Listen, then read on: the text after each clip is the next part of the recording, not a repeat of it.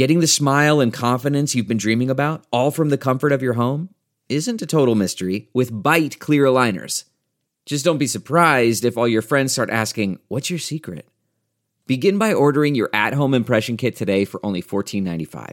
Byte clear aligners are doctor directed and delivered to your door. Treatment costs thousands less than braces, plus, they offer flexible financing, accept eligible insurance, and you can pay with your HSA FSA.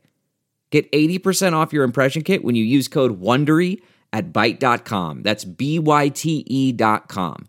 Start your confidence journey today with Byte. Angie's list is now Angie, and we've heard a lot of theories about why. I thought it was an eco move. Fewer words, less paper. No, it was so you could say it faster. No, it's to be more iconic. Must be a tech thing. But those aren't quite right. It's because now you can compare upfront prices, book a service instantly, and even get your project handled from start to finish. Sounds easy. It is, and it makes us so much more than just a list. Get started at Angie.com. That's A N G I, or download the app today.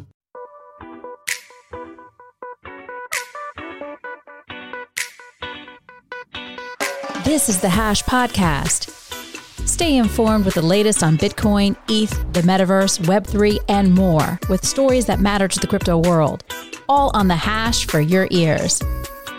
You're listening to the Coindesk Podcast Network. Hello, everyone, and welcome to the Hash on Coindesk TV. If you are watching us, you're on YouTube or Twitter, but if we are in your ears, you are listening to the Coindesk podcast network on all the podcast platforms on the planet. I'm Jen Sanasie. I'm joined by Zach Seward, who is looking very comfy today. I love this look. Zach, David Morris, and Will Foxley. Hey, guys. How's it going? The hoodie's going on today. Looking good. Yeah. Jen, you look great. You look very classy. Thank you. Thank you. You know, just trying to keep it classy here on the hash. Well, you got our first story. I do. I do. We're going to talk about Terraform Labs, which has been on a Bitcoin buying streak, and their stable coin as well has been shooting through the roof. It is now the third largest stable coin, just beat out Binance's stable coin. So it's pretty big deal. A lot of people are using this stable coin now, and a lot of Hopium is funneled into this project as well.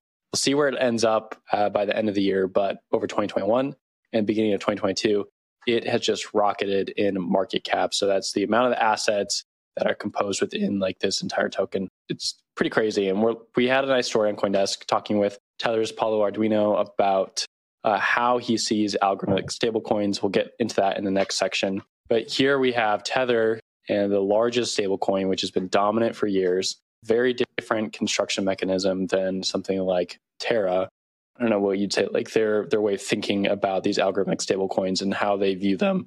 Uh, and he had some words, that, some choice words about how this is kind of a risky bet, and it is. Algorithmic stablecoins have not done well historically. They've normally failed in some form or function.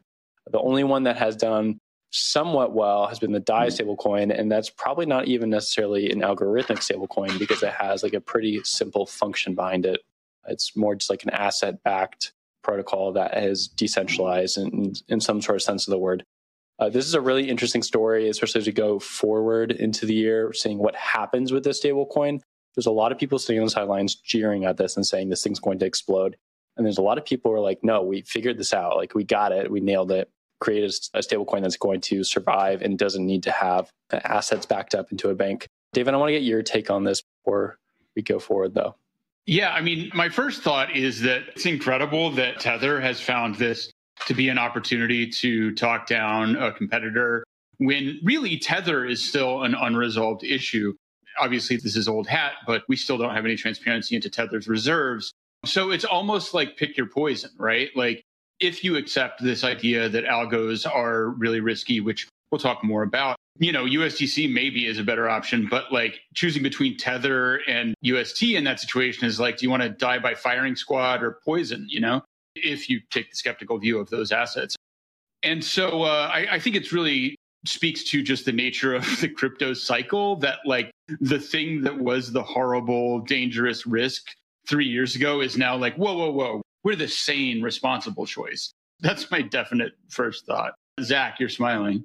So I'm going to take that as volunteering to talk. Sure, I'll talk some. Yeah, there's like stablecoin trutherism just on repeat and it like cycles through new projects over time. I think that's a very apt observation. David, that now USDT Tether is seen as the grown-up, respectable coin. But I do think they, uh, the stablecoin wars are pretty interesting. The stablecoin race to capture a bigger portion of the market share. We had Do Kwon, founder of Terraform Labs, out there tweeting in very Do Kwon fashion, "By my hand, DAI will die." That's a direct quote and a play on the word "die," D-A-I, and "die," D-I-E, like killing it. He's motivated to take the W here. So there is a lot of interest, I think, in unseating uh, and capturing the stablecoin market right now, and whether that's UST asset backed, be they crypto assets or dollar assets backing other uh, stables on the market. It's something that people are really paying attention to. I think the thing about UST that is interesting is the relationship with Luna, the token, the underlying token, and how there's a, a direct linkage between how those two tokens function and sort of operate in terms of price. So it's something that you know more people are sort of turning their eyes to as UST becomes the third largest stablecoin in the market. They say, "Wait a minute, what is this thing?" And there's this new discovery cycle and new discovery of, of potential skepticism behind how it actually works. But David, I want to kick it to you for your last thoughts on this one. Yeah, just one last thought on the very important observation about Luna. One of the reasons that that UST is so particularly interesting and or scary is that the UST Luna arbitrage is built into the layer one chain. Um, a lot of other stablecoins are built on top of Ethereum, things like that. But Luna is a stablecoin chain, like that's its main application. However, they've also built a bunch of other stuff on it. There's NFT markets, there's DEXs, there's all this stuff. And if the skepticism about the stablecoin is correct, then the entire ecosystem goes down. We're now transitioning to a broader discussion about why these algos are, are such a concern. We have a. am uh, just going to take the transition here. We have a story out yesterday from the from the Wall Street Journal um, about kind of the general principles of algorithmic stablecoins and and why you know basically finance professionals look at them and they really predict disaster. I guess in a very brief summary for those who aren't familiar, you know, very broadly the way UST and Luna work is that when UST drops below its $1 peg, somebody's going to have to correct me here, but basically you swap between UST and Luna in such a way that it shrinks the supply of one or raises the supply of the other as needed to peg that $1 token. And the problem on one level is that there is no backing. There is no anything behind that. Of course, we're familiar with that from coins like Bitcoin, but this is a little slightly different. Uh, and now we have a really complicated situation with Luna buying Bitcoin using its unbacked algorithmic stable and then trying to work it into its backing system somehow, which is adding a whole big mess to the thing. The question is now do algorithmic stablecoins work at all? We've seen Iron Finance collapse, we've seen other smaller collapses. Will, what are your thoughts? Yeah, this story is pretty old if you think of terms of this the stablecoin, algorithmic stablecoin story. This has been something people have been trying to do for quite literally a decade now, going back to Bitcoin first and trying to build things on top of Bitcoin. And so the Wall Street Journal piece is like nice to kind of tie up like the current conversation about things, but this conversation is quite old. People have been trying to build things on top of Bitcoin, on top of Ethereum, on top of other layer ones and create an asset that can actually be used, like a crypto asset that can be used in everyday life like, as a means of payment. Because Bitcoin, Ether, your layer one of choice, is not used for as a medium exchange, and it won't be used as a medium exchange for quite a while. Look at Bitcoin's transaction fees; they're tiny. It makes up like less than two percent of block rewards over a month. Ethereum, it's too expensive to use it. You're not going to use that way. So people have been looking at how can I engineer something on top of this that I can use as a means of payment back and forth. Lightning just came out with a few different protocols to do this as well. Terra, mm-hmm. obviously, there's so many different projects on top of Ethereum. And the problem with them all is that you are bringing two things together that don't work together. And that is crypto assets, the crypto engineering and the math behind it, and then the meat space.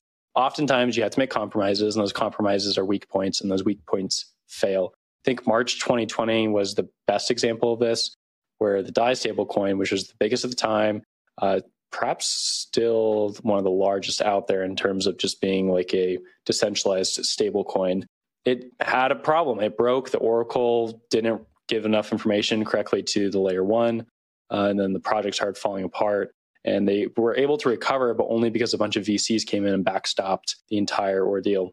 And so what you see here is again, more people in the meat space have to come and fix these decentralized systems because there isn't a perfect solution out there yet.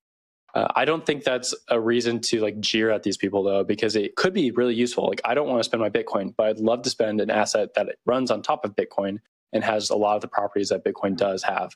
A lot of Bitcoin maximalists and other people out there like to jeer at these and be like, oh, these are stupid projects, but they're not. They'd be very, very useful and people would use them. It would be great to have a, dollar that has different properties than the dollar my bank account does that can't be seized by people. It's censorship resistant. It's really cheap to move around. But today, we haven't seen that happen yet. David, I want to give it back to you. Two quick things, I guess. One, I mean, I think that it's important to clarify that the reason people jeer at this stuff is because, on a theoretical level, at least according to certain arguments, they are doomed to fail from the very conception.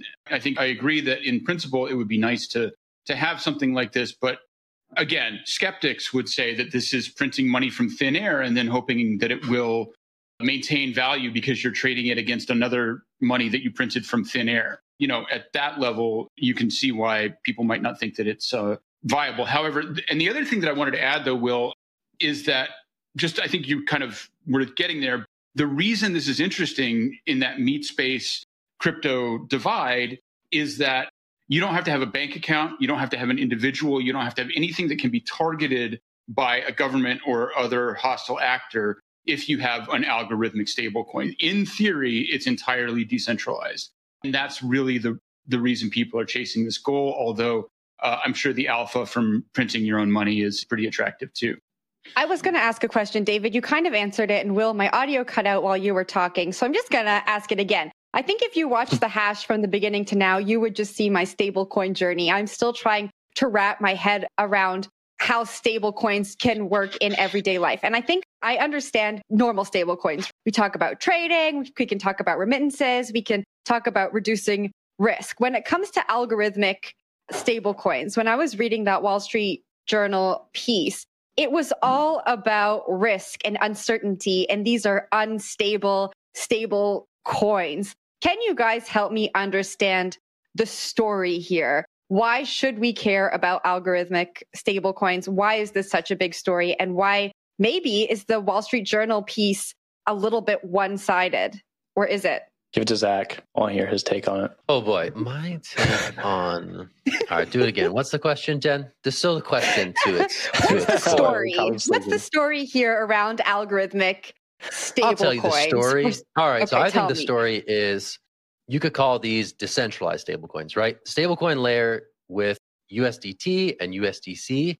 A lot of censorship risk in that layer, right? Hmm. These are projects that ostensibly have dollars in a bank somewhere, operated by known entities that can be shut down on a whim, according to any old government, right? So I think, you know, hardcore crypto adherents are like, why are we building in this like censorship prone stablecoin layer into decentralized finance? Like, isn't that kind of like defeat the whole purpose of the thing? So in comes Do Kwon, in comes Rune Christensen of MakerDAO, and they say, hey, let's make a stablecoin through various crypto economic dynamics that escapes that censorship risk reality that is sort of existential to USDC and USDT. The market doesn't seem to care. The market values USDC and USDT. Those are the two big dogs. But now all of a sudden you have, hey, a decentralized stablecoin that can exist in decentralized finance in a way that escapes some of the possibilities for censoring these transactions on the blockchain. I think that's it. I don't know. Did that any, Mm-hmm. That's the that make dream. sense, David? Makes sense. That's the dream. But again, You the did great. dynamics are hard and sometimes it goes wrong. And that's just why we're here covering this thing day in, day out. It's never not interesting. Okay, sorry, Zach, but I have to Here we go. hit you. It's not just hard, it's maybe probably impossible, just according to the laws of monetary physics. So David. that that's why this is so interesting to Could me. Yeah. is that this is, you know, people criticize it as trying to invent a financial perpetual motion machine. Like that's the equivalent in physics. Maybe it'll last for a while. Maybe the theorists are wrong, but there are some really strong arguments that this will literally never happen. And that as long as a coin like UST manages to appear stable, it's temporary. And that's where the, the systemic risk arguments and discussions become important. It's truly the best time will tell. The the ultimate cop out. Time will tell. But this is a great one. This is a great time will tell if this system can stand up. And in the meantime, we get to argue in the about future. it. So it's That's just right. a win-win. That's right. win. It's perfect. Win-win all around. all right, we're gonna change things and talk about other stuff. We are talking about moonbirds. So before yesterday, I'm not going to lie, I had no idea what a moonbird was. I think there are some other people who also felt that way, but they brought in $200 million on their debut. So the project is the first from Proof Collective, a private NFT community led by entrepreneurs Kevin Rose and Ryan Carson. So there was some controversy around the project that we can get into later. There was controversy around the mint price, which was 2.5 E, raffle manipulation, and rarity sniping. So all the all the fun NFT controversies. Well, I'm gonna pass this to you first. I always do with our NFT stories. I love your takes. Two hundred million dollars. This th- it just it just keeps going. See, this is the pernicious thing about NFTs is some of them pop off like rockets. Some of them just go Mhm. straight into the ground and never find a floor price and you are out of all your money. And it's probably like a good uh, 99% or 99.9% to the 0.1% or whatever. It's a very steep cliff between those two things, but it's enough for people to keep gambling on these things. So people will jump into any NFT project they see because they want to be the next Moonbirds. They want to be the next PFP NFT to go live and do really well. And then you cash out and you're set for life. Like think of all the Bored Ape Club people who bought into that project.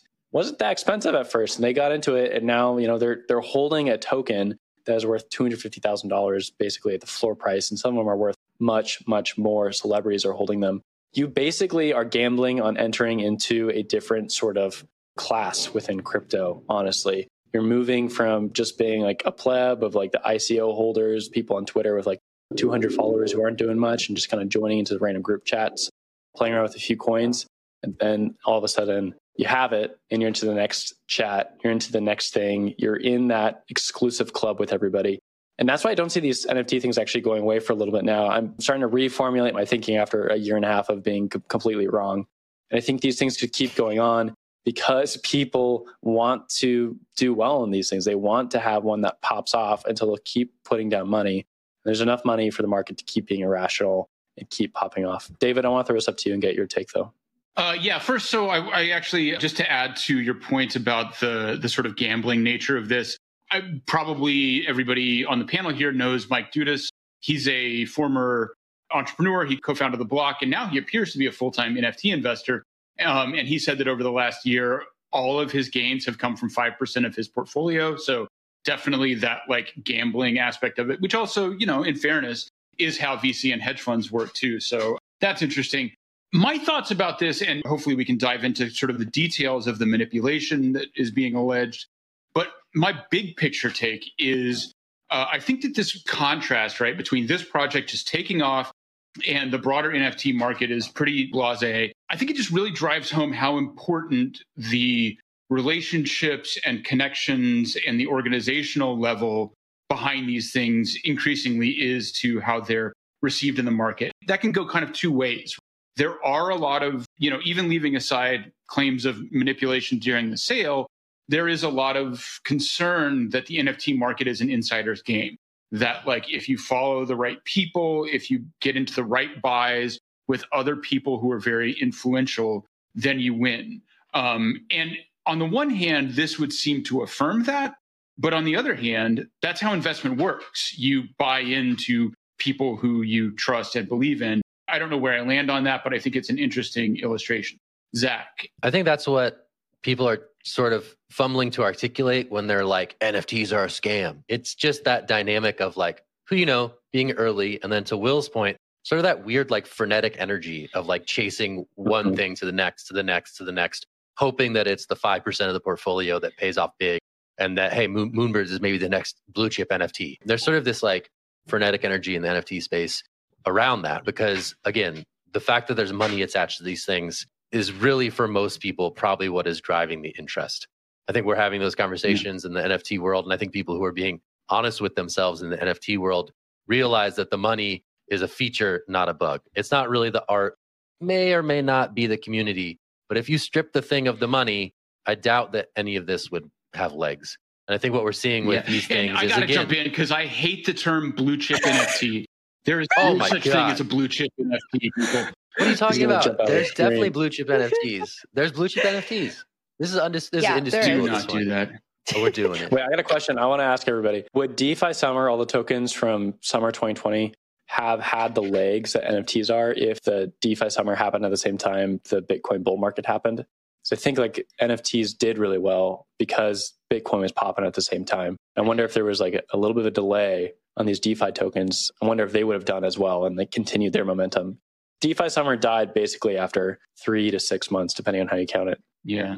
Will's I mean, always my asking personal take vote on is that things. DeFi Summer was subsidized, so it was never going to go Yeah. well. I want to see comparison between the two things. I guess that was a bad question, but I do want to see comparison between those two things because it's like very interesting markets, two like completely new things with DeFi and NFTs, and then also at very distinct times in terms of like where Bitcoin, like the, the biggest and best horse, was running.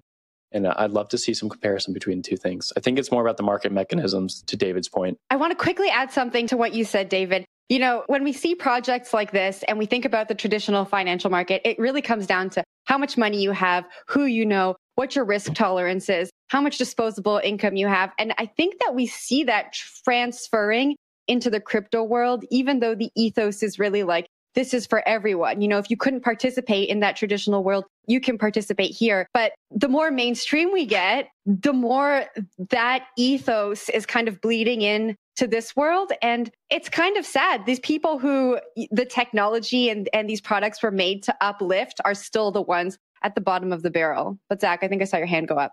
I think it's a good point. I mean, it's just a different group of people, right? It's like the same boogeyman, but in different clothing. I think that's being lost in the conversation. It's like the people who are like balling in the NFT world, they don't necessarily have the markers of like traditional financial success. They just happen to be there early enough where they're benefiting from that. So there's always going to be that subsequent wave of people pointing at the person who made it and saying, "Oh, I'm mad." And I think we see a lot of that in NFT land.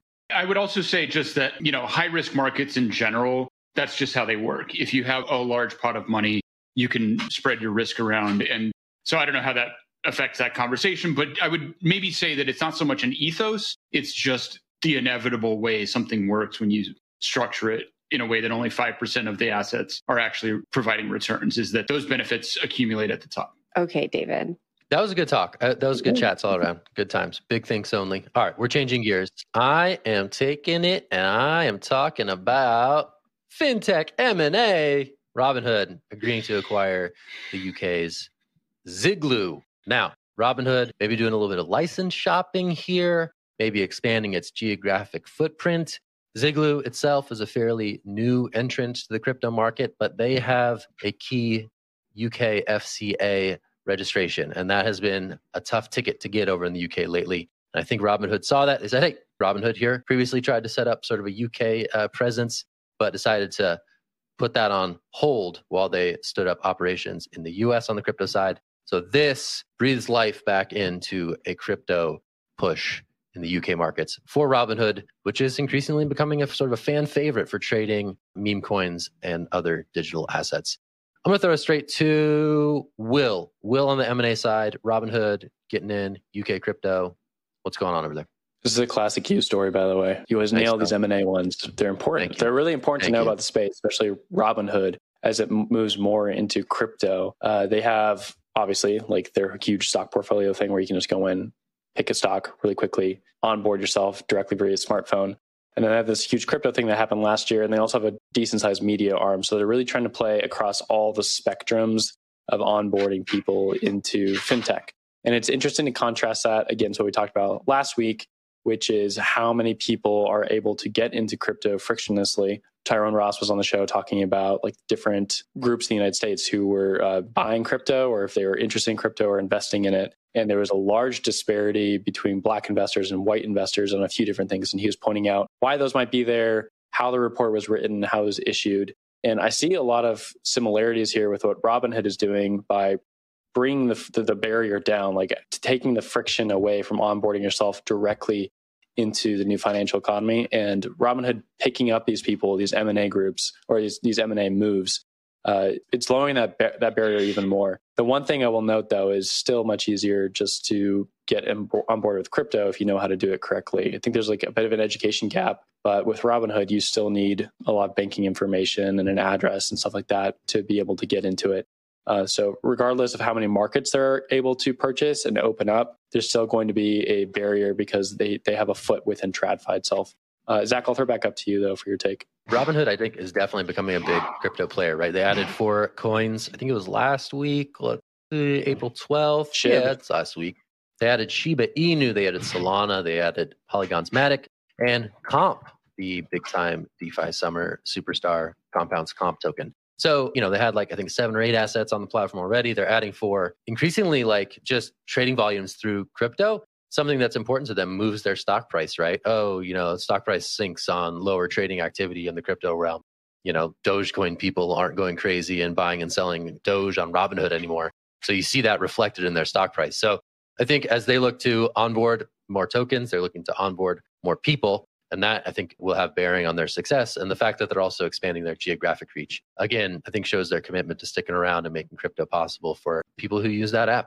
I guess this isn't even really a question, more of something to think about. But, you know, obviously we're mostly located in the US and Canada, where like meme stock trading and crypto speculation are really huge. I mean, relative to the rest of the world, right? This is a big market. And it's not so much that I wonder whether the UK is a valid market for them to pursue. It's that I wonder how those habits have or will spread, not just to the UK, but around the world. Like, what happens if, like, this whole meme stock, Wall Street bets, Reddit thing goes, you know, global? Is it everybody going to be piling into US stocks? Is my one question, or or crypto? And what effect would that have? I mean, the UK stock market, I don't think they're going to find the kinds of uh, craziness that you can get from the American stock market. So that is interesting to me just to think about. And I will throw it to Jen for last comments Woo! and then wrap up. So I think uh, when you think about the UK, right, the regulatory landscape is quite severe. Why the UK after North America? And I have no rhyme or reason for this, but I think that they might be after the team. And as I was thinking that, I saw probably the third or fourth bullet down in the article mentioned the team at this new company. So I think that they're probably looking to develop some new products. They've acquired this team. And we saw FTX do this, right? They they went after a bunch of smaller companies in different jurisdictions to get those regulatory licenses, which this company has, and also the knowledge power there. So I think that's kind of what's behind this. I think that we can probably see them expand into different jurisdictions quite quickly after this. And I do have a question. Was it Robinhood who launched the customer service line where anyone could call and ask any question? Has anyone tried that yet? Was that Coinbase or was that, that Robinhood? I it might have been Coinbase. We'll we'll uh, check and let everyone know tomorrow. yeah, let's send me a phone number. I'll be calling. Coinbase is we're definitely my first destination for authoritative information about crypto assets.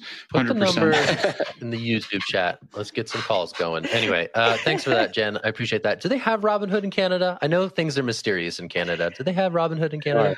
You know what? I actually don't use Robinhood. Uh, hold on, let me just check right now. What was the one? You don't have like Venmo you know. or something? We don't have don't Cash have, like, App. We don't have yeah. Venmo. We don't have like, FTX. What? I don't have How? access to Binance anymore. I think that we do have Robinhood, but maybe not. I'll also let everyone know tomorrow. We don't have Binance. Stone Age so. up there. I'm surprised they have. The I know. what right. are we doing? We Good still stuff. email money to each other, but that's a conversation for another I don't day. think that we. I don't think that we have that. Anyway, wow. Adventures in North America. They never, never fail to amaze. All right, that's it for the show today. Thanks for bearing with us. I'm Zach. We got Will. We got yeah, Jen. RIP we got David. We're the hash. To our producer trying to get us to quiet down. Yeah, sorry, sorry, control. Yeah, sorry, we're supposed control. to finish this show like five minutes ago. We'll send the send the fruit basket to control room. All right, cool. Uh, check out the podcast. It's on the mm-hmm. podcast network. That way you don't have to see our faces, and that's that's value added for most of us. All right, that was a day. Let's wrap this thing. We'll be back Wednesday. Thanks so much, and bye.